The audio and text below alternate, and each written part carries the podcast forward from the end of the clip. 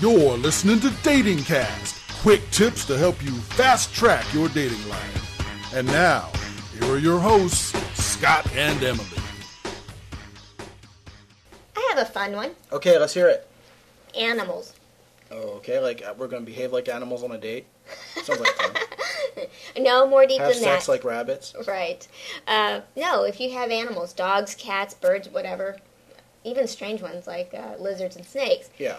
uh, don't bring them on a first date. Or if you have animals and your cat's the most precious thing to you, and you're going to have a ongoing relationship with someone, you need to at least let them know.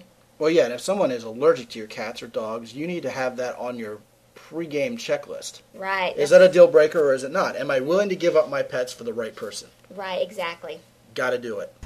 Dating Cast is copyright 2007 by the X and Y Communications Worldwide Media Casting Network.